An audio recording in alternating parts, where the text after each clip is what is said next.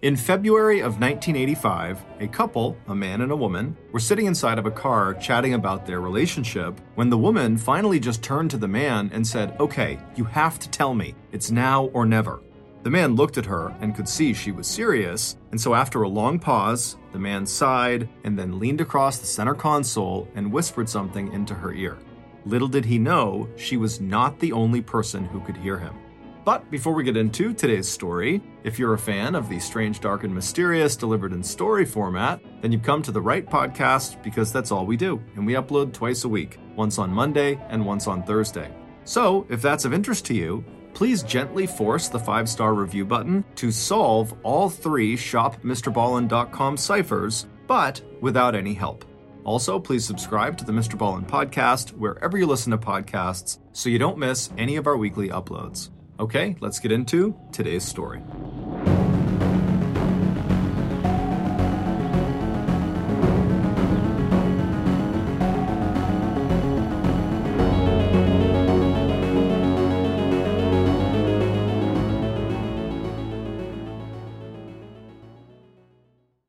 Audible lets you enjoy all your audio entertainment in one app. They offer an incredible selection across every genre, from bestsellers and new releases to celebrity memoirs, mystery and thrillers, motivation, wellness, business, and much more. Audible is like the place for thrilling audio entertainment with highly anticipated new releases and next listen recommendations. I personally am a huge fan of the Jack Reacher action series by author Lee Child. It's about this huge dude named Jack Reacher who basically just goes around the country destroying very deserving bad guys. And my favorite is called The Killing Floor, which also happens to be the very first Jack Reacher novel. As an Audible member, you can choose one title a month to actually keep from the entire catalog. This includes the latest bestsellers and new releases. New members can try Audible free for 30 days. Visit audible.com slash ballen or text ballen to 500 500. That's audible.com slash ballen or text the word ballen to 500 500 to try Audible for free for 30 days. audible.com slash ballen. This episode is brought to you in part by June's Journey. Picture it the glamour of the roaring 20s wrapped in a mystery that only you can solve. Dive into June Parker's captivating quest to uncover scandalous family secrets. With your keen eye for detail, find hidden clues and solve mind boggling puzzles. It's all about observation, intrigue, and drama. But beware. Each clue leads deeper into a thrilling storyline filled with danger and romance. June needs your help, detective. Download June's Journey for free today on iOS and Android. Your adventure awaits. Maria Gonzalez would be very relieved when her employers got back from their vacation in Europe. The 58 year old live in maid and all around family companion looked up at the big house in the heart of Houston, Texas, where she had been employed for the last five years, ever since September of 1977. Maria's friendly brown eyes softened at the sight of the two little boys watching her from a downstairs window as she walked back into the mansion on Memorial Drive, carrying the morning newspaper. The paper was in English, so Maria, whose first language was Spanish, hardly gave it a glance before placing it neatly on top of the growing pile of newspapers in the home office of her employer, Houston lawyer James Campbell. Mr. Campbell and his wife Virginia had been gone almost two weeks now, and Maria had, as always, loved the time she had spent with the couple's two grandsons, eight year old Michael and six year old Matthew. Maria and the boys had both arrived at 8901 Memorial Drive at nearly the same time. That was when Cindy, one of the Campbells' four daughters, had come back home to her parents following a divorce. Maria let out a sigh. Her feelings towards Cindy were a lot less warm than her feelings for the rest of the Campbell family. It had all happened 10 years ago, before Maria had joined the family, but everyone knew the story. In 1972, Cindy had run off to Colorado at the age of 17, and once she was there, she met and married a man named Michael Charles Ray. But right after her two boys were born, Cindy wanted out of the marriage, and her father had arranged the divorce, making sure that Cindy got full and exclusive custody of her kids. But then all Cindy had done was bring the boys back to the family home on Memorial Drive and hand them over to her parents to raise. And by the time Maria had arrived to help with the house and the boys, Michael and Matthew were both calling their grandparents mom and dad. And Cindy was living at her parents' expense in an apartment building that was part of the Campbells' various real estate holdings in and around Houston. And when Cindy did visit, it seemed to Maria that the second to youngest Campbell daughter was much more interested in getting money from her mom and dad than she was in spending any time with her own two kids. As Maria herded Michael and Matthew into the kitchen to make them a nice hot breakfast, the three of them chatted away in Spanish. Thanks to Maria, the boys were fluent in both Spanish and English, and now that they were getting a little older, they were also doing their best to help Maria brush up on her English skills.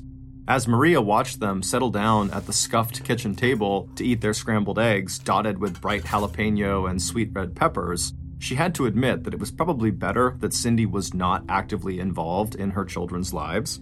From her apartment over the garage, where she'd had a bird's eye view of the Campbell household for five years now, it had seemed to Maria that Cindy mostly seemed to create problems for other people. During the few years that Cindy was going to the same college as her younger sister Jamie, Maria had seen Cindy get into the car with Jamie in the morning to drive to school, and as soon as Jamie had started up the car and headed down the driveway to the street, Maria had seen Cindy toss burning cigarette butts into Jamie's long hair. And not only had Cindy never gotten her own driver's license, as far as Maria knew, she'd never really had a job either, not even after she had dropped out of college and had a lot of time on her hands. There had been that time, maybe a year or a year and a half ago, when Cindy had lived with a boyfriend who had helped her eat better and even go for walks and do some exercising. And Cindy had not only lost close to 60 pounds, but she'd also told her family that she'd gotten a job at a Houston nightclub doing stand up comedy. But, like most of Cindy's so called fresh starts, that had not amounted to much. Because now Cindy was back to living in squalor in her own apartment again. Maria had heard what the apartment looked like unwashed dishes, open cans of partly eaten food, dirty sheets on an unmade bed, and it looked to Maria like Cindy had given up on exercise, along with keeping herself clean and going to work. And lately, with her parents still not due back in town for another few days, Cindy had started to drop by the mansion again, getting lifts with people Maria did not know or recognize, and who just tended to sit in their car and smoke or drop an empty soda or beer can out of the car window while they waited for Cindy to come back outside. One of the reasons the Campbells had decided to go on this vacation in the first place was to get away from Cindy. In the last six months, Mr. Campbell especially had gotten fed up with Cindy's tantrums and requests for money, and he had told her that it was way beyond the time that she had found a job and started supporting herself. Mrs. Campbell still found it hard to say no to Cindy, but Maria knew that even Cindy's mother had finally run out of patience. And ever since her parents had turned off the money faucet, it seemed to Maria that Cindy was always in a very bad mood. Yes, Maria thought, as she and the boys all squeezed themselves onto the worn couch in the living room to watch a little TV. Maria would be very glad when Mr. and Mrs. Campbell arrived back home. It had made Maria uneasy hearing Cindy clomping through the house. Maria was a very strong and capable woman, but she had decided that she would rather not be alone at the house when Cindy stopped by for those visits. But a few nights later, on June 9th, 1982, when Maria opened the big front door of the brick and flagstone house to welcome the Campbells back home from their vacation, the housekeeper could see immediately that just stepping over the threshold back into their own home seemed to deepen the lines of worry around Virginia Campbell's intensely blue eyes. 50 years old and 5 foot 4 inches tall, Virginia's trim frame had gotten shorter over the years because of a slight curvature of her spine and the three decades she'd spent as a paralegal hunched over a keyboard. Now, the top of her head barely reached her husband's shoulders. But even though she was tired from all the traveling, Virginia gave Maria a warm smile. Over the years, the two women had become friends, as well as employer and housekeeper, and they had shared a bond in their love for Michael and Matthew. Maria appreciated Virginia's sense of humor, and she liked that her employer did not show off her wealth with expensive and fussy furniture. Despite its size, the inside of the Campbell's house was comfortable and plain. Mr. Campbell sometimes accepted TVs and other appliances in place of payment from his clients, and inside the living room, there were two TVs, one stacked on top of the other. There wasn't very much that was fancy about Virginia either. She was a hard worker, she enjoyed wearing inexpensive costume jewelry, and if Maria could find one fault with her employer, it was that Virginia was maybe overly generous with everybody and maybe a little too timid when it came to speaking her mind. The same could never be said of Mr. Campbell. Six foot four inches tall, 201 pounds with a strong build and dark hair and features, James Campbell, who was 55 years old, had made a name for himself as a highly skilled and successful Houston lawyer with a solo practice and a sly and unpredictable sense of humor. He was well known not just for winning cases, but for his courtroom theatrics. With his trademark Panama hat with its wide brim and his slightly rumpled suits, he was delighted when lawyers for insurance companies underestimated his ability to collect money on behalf of his clients for physical or mental or emotional injuries. He was also a devoted husband and family man. He and Virginia had met when they were both in college in Los Angeles, California, and they had been together ever since. James regularly fired difficult clients and refused huge cases that would take up too much of his time. The Campbells seldom drank or entertained, although they did have a circle of close friends that they liked to spend time with. James's only exercise was playing golf, and most of the time that he was out on the green, he was chewing one of his favorite brands of cigars. Now, even though the couple worked together in James's law office, both James and Virginia were thinking about retirement. In the last year, Virginia had had a health scare. She discovered a lump in her breast, and even though it turned out not to be cancer, it had reminded her and James that there was more to life than just the practice of the law.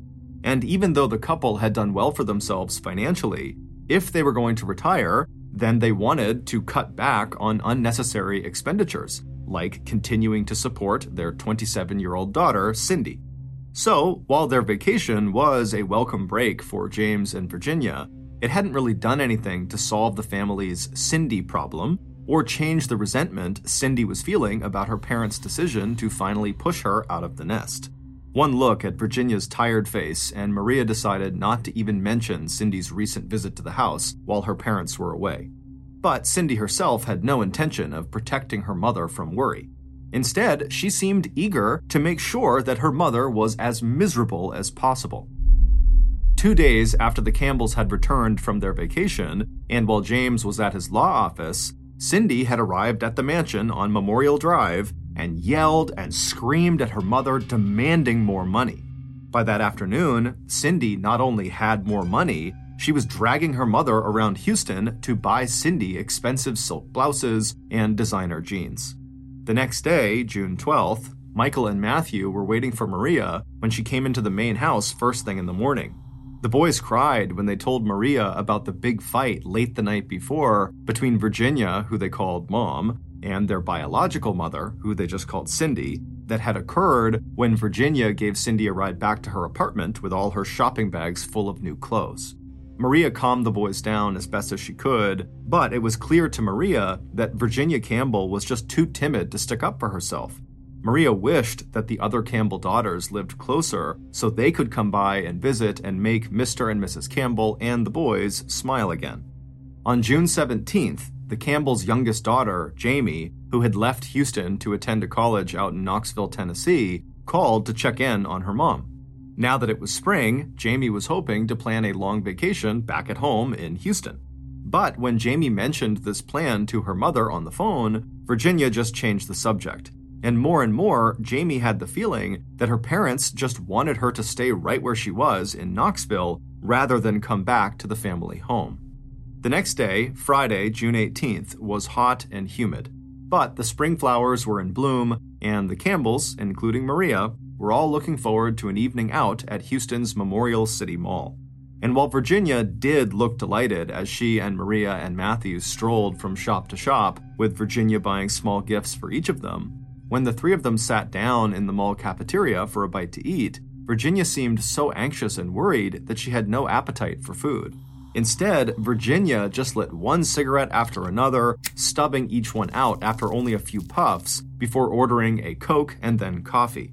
By the time they got home, around 9 p.m. that evening, James and his older grandson, Michael, had already returned from their evening out, and now James had stretched out his long legs in the living room and was watching TV. Watching as Virginia joined her husband, Maria smiled before walking upstairs to check on the two boys and get them settled for bed. Friday nights were a special treat for Michael and Matthew. That was the one night of the week when they were allowed to drag their sleeping bags and bedding into their grandparents' master bedroom for a sleepover. That involved arranging themselves at the foot of their grandparents' bed and watching a movie on a cassette tape before falling asleep. Maria glanced at her watch. It was almost 9:30 p.m. She helped the boys get comfortable in their sleeping bags at the foot of the bed, and as she kissed them goodnight, she told them that their grandfather would be up any minute to start the movie. A few minutes later, after stopping by the living room to say goodnight to James and Virginia, Maria made her way out the back door to her own apartment over the garage. As she climbed the wooden stairs and looked up at the big Texas sky, Maria shook her head, wishing there was more she could do to help Mrs. Campbell. At about 3:40 a.m. on June 19th, less than 6 hours after Maria had left the main house to return to her apartment, Maria was startled awake by the sound of small footsteps running up her outside stairs, and then the sound of small hands banging on her door. A moment later, Maria heard the frantic and terrified wails of Michael and Matthew as they begged her to let them inside. After stumbling out of her bedroom and opening the door, it took Maria another moment to understand what Michael and Matthew were telling her. As she leaned down to gather the boys into her arms, the oldest pulled on her nightgown and looked up at her, tears running down his face. And now he was practically screaming as he told Maria in Spanish that mom and dad, aka James and Virginia, were dead. They just killed them! They just killed them! The little boy kept repeating. And then, Maria, please call the hospital, call an ambulance. At first, Maria believed the boys, both of them, had just had a terrible nightmare, but even as she offered to make them some sugar water and sit down at the table with them, Maria saw that the boys had wet their pants. This was no bad dream, they told her. This had happened. The boys had been asleep, and then the light came on, and then there were loud noises, and then it was quiet again. And when Michael had finally crawled out of his sleeping bag, climbed to his feet, and looked onto the bed, he had seen that his grandparents, mom and dad, were covered in red and they were no longer moving. Maria still could not believe it, and she didn't know enough English to tell this fantastical story to the police. So instead of calling 911, Maria told Michael to call his uncle J.W. Campbell, James Campbell's older brother, who was also a lawyer. 20 minutes later, J.W. and his wife Brucine arrived at 8901 Memorial Drive. While JW waited in Maria's apartment with the two boys, Brucine and Maria made their way over to the back entrance of the main house and stepped inside through the unlocked kitchen door. A minute later, and the two women were standing in the doorway of the master bedroom, and Michael and Matthew had been right. James and Virginia Campbell were dead.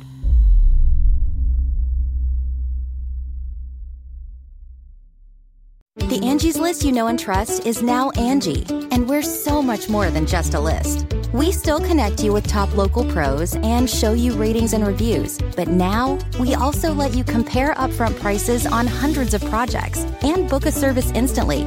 We can even handle the rest of your project from start to finish. So remember, Angie's list is now Angi, and we're here to get your job done right. Get started at Angi.com.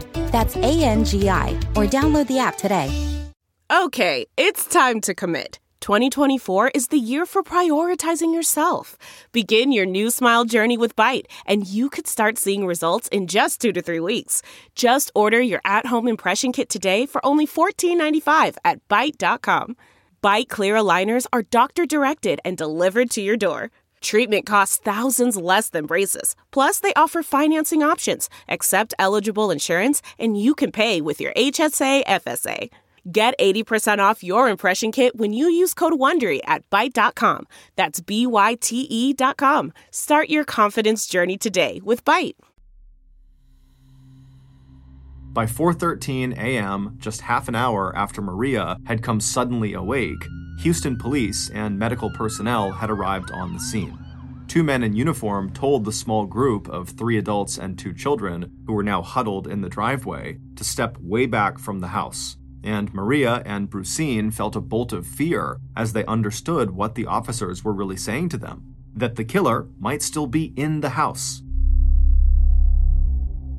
Detectives Michael St. John and his senior partner Carl Kent got the call at 4:35 a.m. A big murder out on Memorial Drive in an especially affluent area of Houston known as the Golden Buckle on the Sun Belt.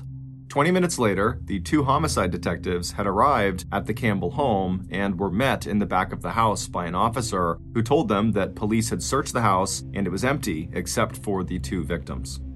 Stepping into the downstairs rooms, Detective Kent was surprised at how plain the inside of the house was, but when he stepped into the master bedroom, any thoughts about home decor just vanished, as his mind went blank with shock. As a veteran homicide detective, Carl Kent had seen his share of gruesome murders, but this was his first cold blooded execution.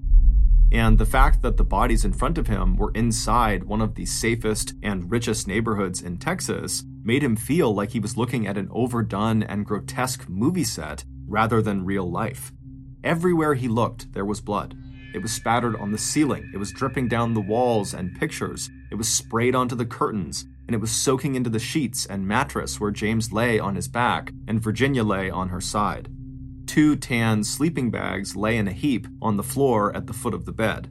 Detective Kent wondered if the killer had even realized that the Campbells' grandsons and potential witnesses were lying right at the shooter's feet when the shots were fired. Detective Kent left his junior partner and the crime scene techs to do their work.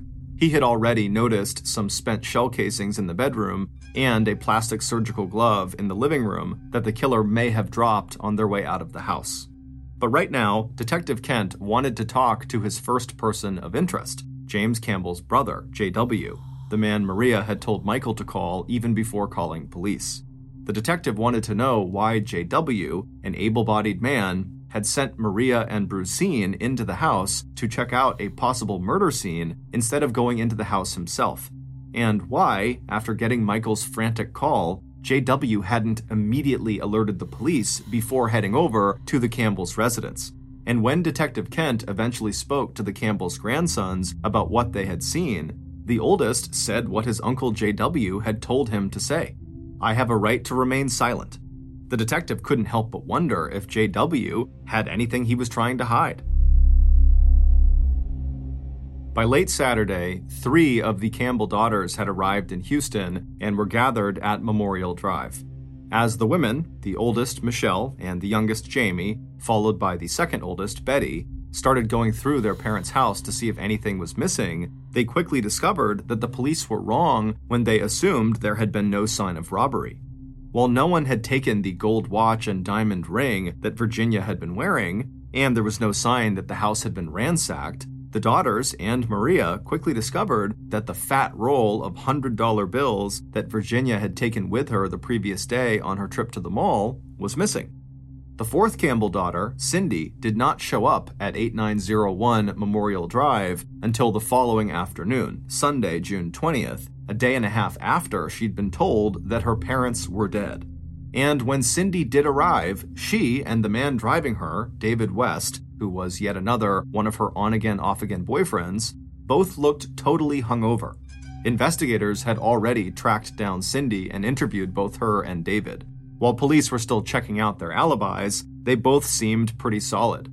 David had driven Cindy to her parents' house at about 10 p.m. on the night of June 18th to get some money from her mom, and David had waited in the car. After that, Cindy and David spent the night going out to eat, then attending two different parties where they were seen by multiple witnesses before ending the night at David's house well past the time when the Campbells were murdered. And even though Detective Kent and other investigators would hear plenty of stories about the fights Cindy had with her parents over money, police could find nothing in her background or David's to suggest that they could be tied to the murder. As for the other sisters and James's brother, J.W. Campbell, it would turn out that all of them too had solid alibis. And that was the problem. From the very start of the investigation, detectives were hampered by the lack of any useful physical evidence they had collected from the crime scene. They had discovered shell casings along with silver tipped bullets, a kind of ammunition favored by professional shooters, but there was no murder weapon. they had discovered the point of entry into the Campbell's house, a downstairs den window that had been left unlocked, and in front of the window, a sofa that Maria told them had been pushed out of its usual place under the window. Outside the window, they found footprints that looked like they belonged to a pair of men's boots, along with a few cigarette butts. And inside the house, they had found that single blue surgical glove that the killer must have dropped on their way out of the house. Today, crime techs would have been able to run DNA tests on the cigarette butts and inside of the surgical glove, but back in 1982, the only forensic tool police had were fingerprint tests, and the killer, who appeared to have worn gloves during the attack, had not left any prints at the scene. But even without any solid leads, police continued the slow process of investigating every other clue they could find.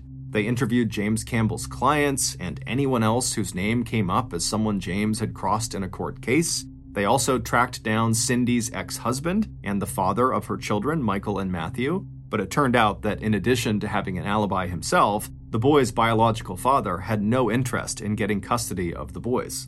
The same was true of Cindy. On June 23rd, the day after her parents' funeral, Cindy had arrived at the house to take Michael and Matthew home with her. Over the objections of both Maria and the children and her sisters, Cindy had marched out with Michael and Matthew. But less than a week later, she had given up completely on parenthood. Police got a call from the DePelchin Children's Center and Adoption Agency saying that Cindy Campbell had just turned her two young boys over to the center.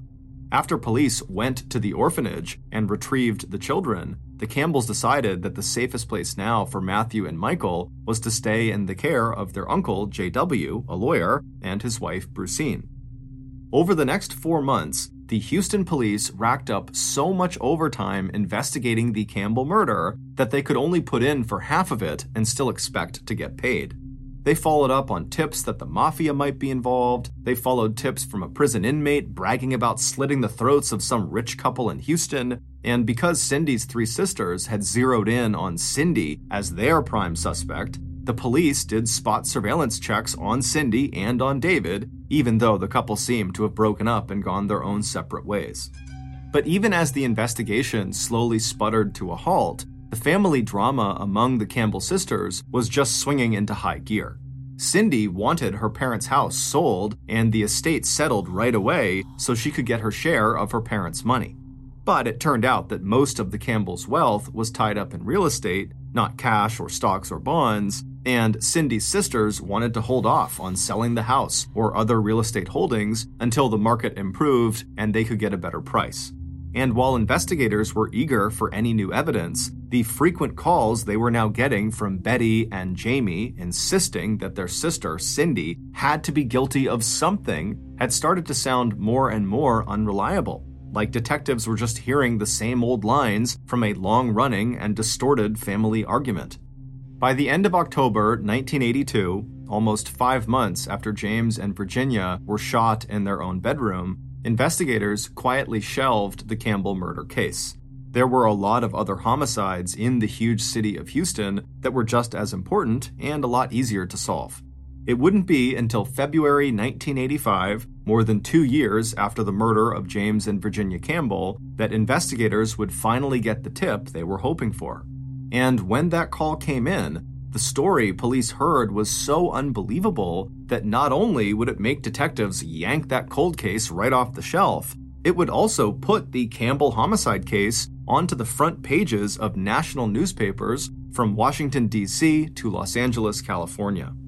Based on that big tip and follow up work by police, here is a reconstruction of what really happened in the early morning hours of June 19, 1982, at the Big Brick House on 8901 Memorial Drive in one of Houston's most affluent neighborhoods. At 2:30 a.m. on Saturday, June 18th, the Campbell's killer cleaned the 45 caliber pistol one more time before sliding the magazine of silver-tipped bullets inside. By 3 a.m., the killer had inspected the rest of the gear, smeared mud on the license plate of the car they'd be driving so no one could read all the numbers, and slipped on a tight fitting pair of plastic surgical gloves. Then the killer slid behind the car's steering wheel and eased out onto the main road that led west to Memorial Drive and the Campbell house. As the killer neared the Campbell Street, they turned off their headlights and pulled their car onto the shoulder of the road on the opposite side of the hulking brick and stone house with the red tile roof. The time was 3:20 a.m. The 45 was tucked into the killer's shoulder holster, and a white hockey mask that goalies wore to protect their entire face fits snugly over the black ski mask underneath. Crossing the road to the front gate that blocked the entrance to the Campbell's property, the killer, careful not to make any noise, unwound a heavy metal chain that was wrapped, but not locked, around the latch. Stepping to the rear wall of the house, the killer found the window that looked in on the den. After easing the screen out, they began to work the window until it slid up just far enough that the killer could slip inside the house. A moment later, after pushing aside a sofa that had been under the window, the killer had crossed the den and then the living room, headed for the curved stairway to the second floor. Before placing their boots soundlessly on the first tread, the killer gently released the safety on the 45 caliber pistol in the shoulder holster. At the landing, the killer paused to listen. The big house was quiet. Turning to the upstairs hallway that was faintly lit by a nightlight plugged into an electrical outlet in the woodwork, the killer went up the last few steps to the second floor. Ignoring the closed doors on either side of the hallway ahead, the killer stopped at the first door on the right. They reached out a gloved hand and slowly turned the knob, pushing the door to the master bedroom open just an inch at a time. Stepping into the room, the killer saw that the queen sized bed was positioned so the headboard was to the killer's right. The killer could just make out the figures of James and Virginia Campbell asleep on top of the covers. The killer slipped their hand upwards along the inside wall to the light switch. Taking a slow and steady breath, they flipped on the light and then took two steps forward towards the end of the bed. James rolled over onto his right side and started to bring his left arm up towards his face. The first bullet hit him in the neck. The killer immediately shifted their sights and aimed at Virginia. As the killer pulled the trigger again, Virginia moved slightly, and the first bullet grazed her upper arm. Quickly, the killer moved their weapon back to the man, and the third round struck James Campbell in his left eye. The fourth shot hit Virginia in her head. Stepping closer to the bed, the killer fired two more rounds, one into each of the victims' chests. Breathing hard, the killer took in the spray of blood across the headboard wall and ceiling. Then the killer looked down one more time to make sure that the Campbells were dead. All of 12 seconds had passed since the killer had switched on the light. Turning, the killer ran out of the room, down the curved stairway, through the living room, and out onto the front yard. The killer had never even noticed that upstairs in the master bedroom, inside of the heap of bedding at the foot of the bed, lay two small boys. Twenty or thirty feet from the house, the killer suddenly stopped. Looking around and then swearing softly to themselves, the killer turned and went back to the house. The killer saw her at once, crouched on the living room floor in the dark, patting her hands over the rug, looking for the blue surgical glove she had dropped. Even without her black ski mask on, with her hair tucked inside of the man's hat and dressed in a man's coat and boots, it would have been hard for anyone to recognize the figure as Cindy Campbell. Sweating under the hockey mask and his hooded field jacket, David West grabbed Cindy's arm and pulled her to her feet. Come on, he told her, let's go. A few seconds later, they were both back inside of the car to Buffalo Bayou, a marshy body of water in Houston where they would get rid of everything that could connect them to the murders they had just committed. The plot to kill James and Virginia Campbell started to take form two years earlier, back in the fall of 1980. That's when a 22 year old ex Marine named David Duval West first met Cindy Campbell. The meeting happened totally by chance at the Student Center at the University of St. Thomas in Houston, where Cindy and her younger sister Jamie were both students. David was not a student, but he sometimes came to the Crooker Student Center to eat lunch. The two sisters were sitting there together one fall afternoon when David walked in and, recognizing Jamie as a girl he had once dated, walked over to their table to say hello. When Jamie introduced David to her older sister, Cindy, at first, David was repelled by Cindy's physical appearance. David only liked women who were slim and attractive in a very conventional way. At 5 foot 4 inches tall and weighing 180 pounds, Cindy, with her stringy brown hair and round face, could hardly have been further from David's ideal. Except that David found himself noticing how long Cindy's eyelashes were and how her hazel eyes had an exotic tilt to them. And the second time he bumped into Cindy a few weeks later, he stopped again to talk. And this time he told her that she could actually be very attractive if she just lost a little weight and tried a little harder with her appearance. A few days later, David got a call from Cindy. She asked David out on a date, and David said yes. When Cindy hung up the phone, she turned to her sister, Jamie, who was sitting in the same room with her at 8901 Memorial Drive, and Cindy said this about David, quote, "He's really gross. He looks like a pig, but you know what? He'd be easy to train." End quote. And it would turn out that Cindy was right. David was very easy to train. By the spring of 1981, Cindy had dropped out of college and had been living with David for six months. He'd put her on a diet and prescribed a regular regimen of exercise, and Cindy had lost 50 pounds. She still wasn't interested in getting a job, but David was so proud of how successfully he was managing Cindy's weight and appearance that he didn't mind supporting her. And now, everywhere they went, men admired Cindy. And Cindy had decided to take a gig as a stand up comic at the bar where David worked as a bartender.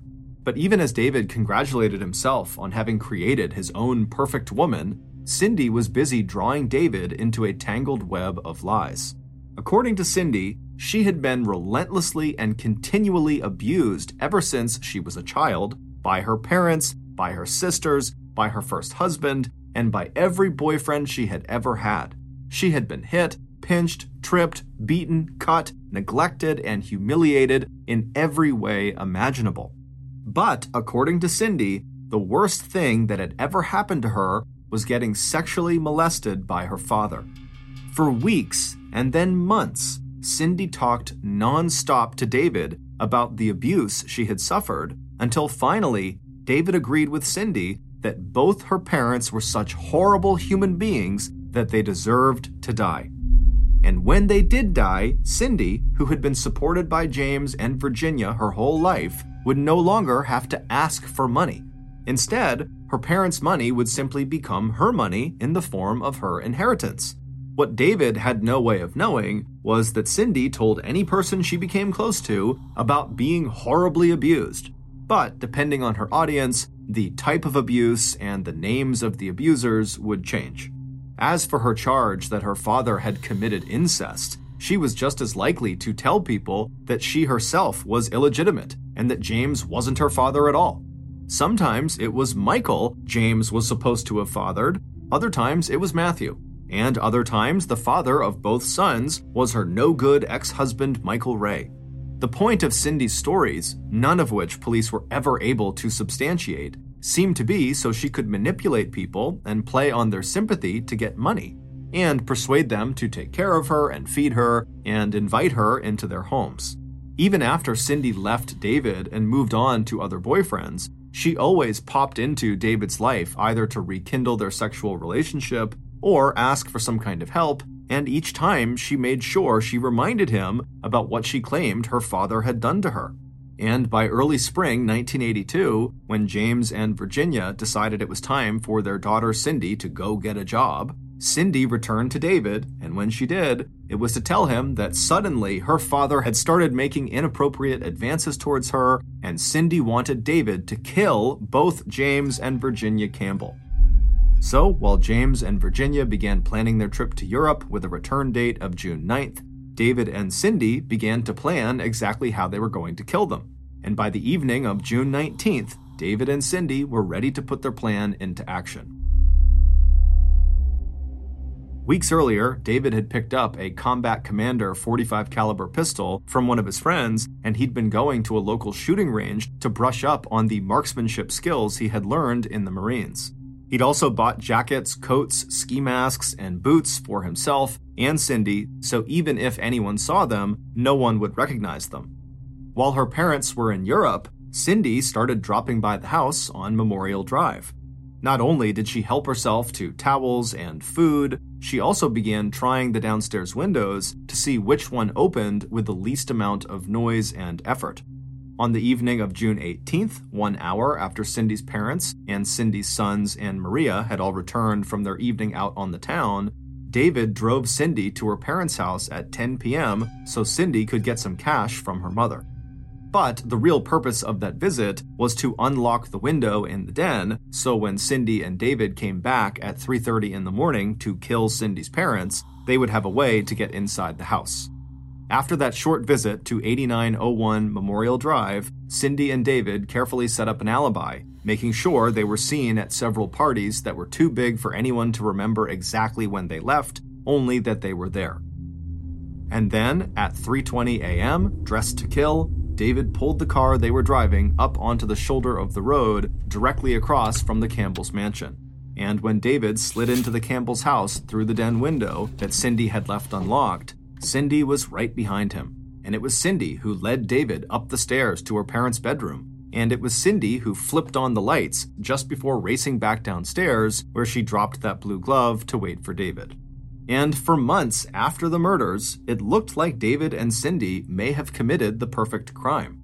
They only had one moment of panic when they realized that Cindy's boys were actually in the Campbell's bedroom when the murders were committed and might be able to ID them. That's when Cindy dragged the children out of the Campbell home on June 23rd and took them to David's apartment, where she and David grilled the two little boys about what they had seen or heard on the night of the murders. Satisfied that the boys could not ID them, Cindy and David simply dropped the boys off at the orphanage. Six weeks after the murders, Cindy broke up with David and started borrowing large amounts of money drawn against her expected inheritance. And at the same time, the Houston Homicide Division put the Campbell murder investigation in the cold case files. But then, two years and four months after the murders, and just before Cindy's sisters were ready to settle their parents' estate and distribute the Campbell's inheritance among the four daughters, Cindy's older sister, Betty, decided to make one final attempt to see if Cindy had been involved in their parents' murder. And in December of 1984, Betty hired a private detective firm called Clyde Wilson International Investigators to find out who killed James and Virginia.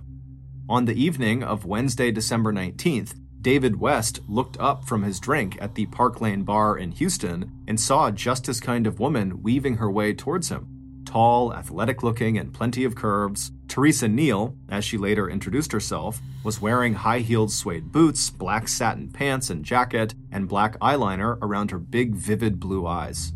Two weeks later, and David was totally smitten with her.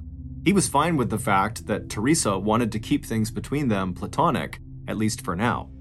David had always prided himself on respecting and defending women, which was really what had gotten him mixed up in Cindy's murder plot in the first place, He'd been trying to protect her from her father.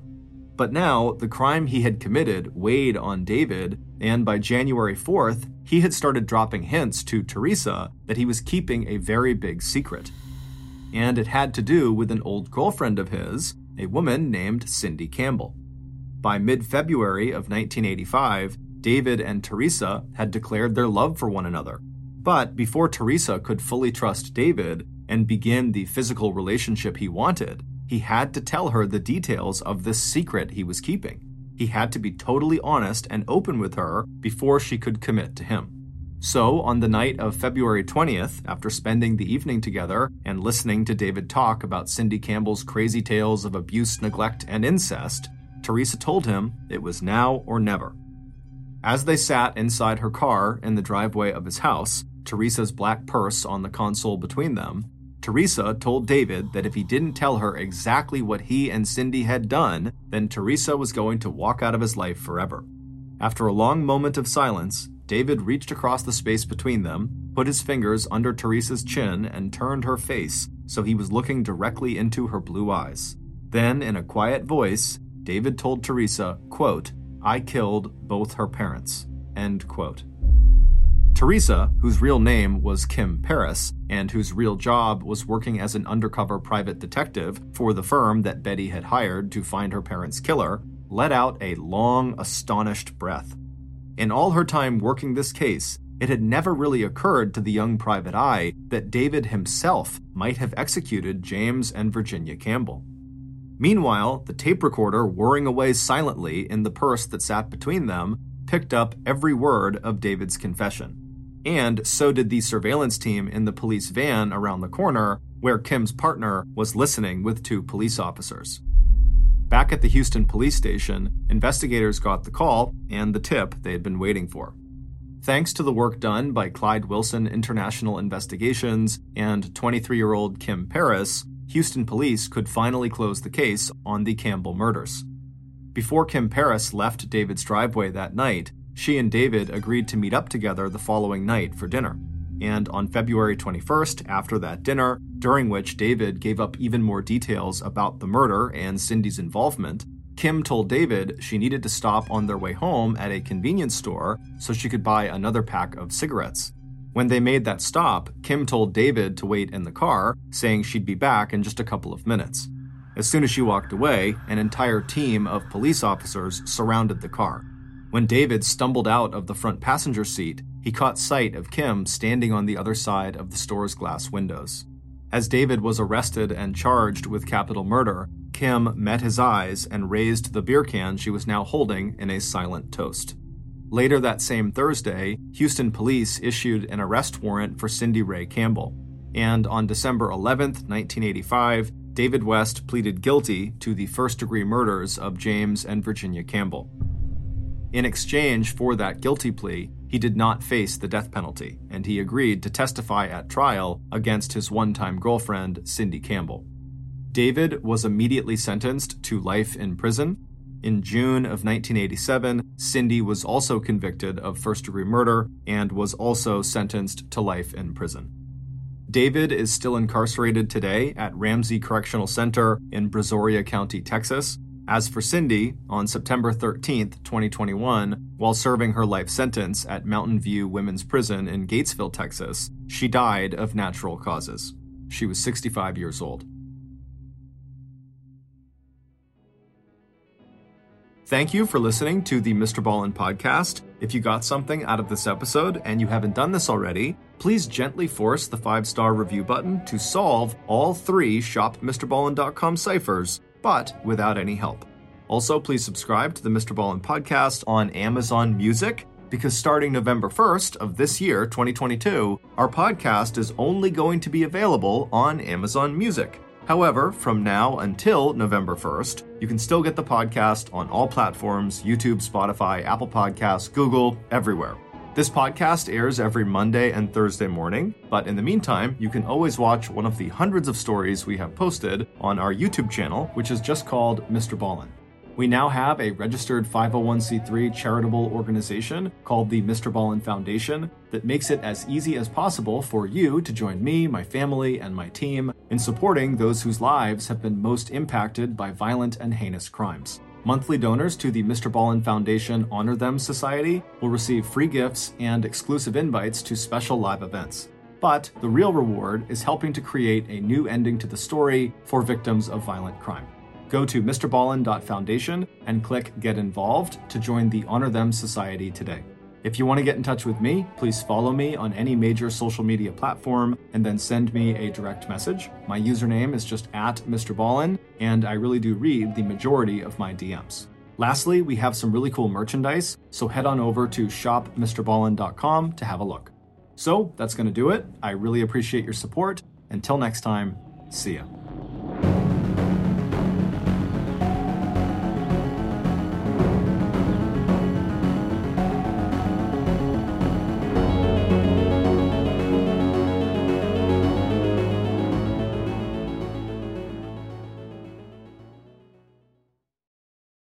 Hey, Prime members, you can binge eight new episodes of the Mr. Ballen podcast one month early and all episodes ad free on Amazon Music. Download the Amazon Music app today. And before you go, please tell us about yourself by completing a short survey at wondery.com/slash survey. Hey, listeners, it's me, Mr. Ballen. I appreciate you all being fans of the strange, dark, and mysterious, but let's be honest, sometimes you need a bit of humor to go alongside true crime. That's where the Morbid Podcast comes in. It's a lighthearted nightmare over there. Hosted by Alaina, an autopsy technician, and Ash, a hairstylist, at its core, Morbid is a true crime, creepy history, and all things spooky podcast. But when Ash and Alaina get together and tell stories, they do so in a way that not only shows the depth and detail of their research, but each episode also includes a touch of humor, a dash of sarcasm, and is garnished with just a little bit of cursing. Follow Morbid on the Wondery app or wherever you get your podcasts. You can listen to Morbid early and ad-free right now on Wondery Plus.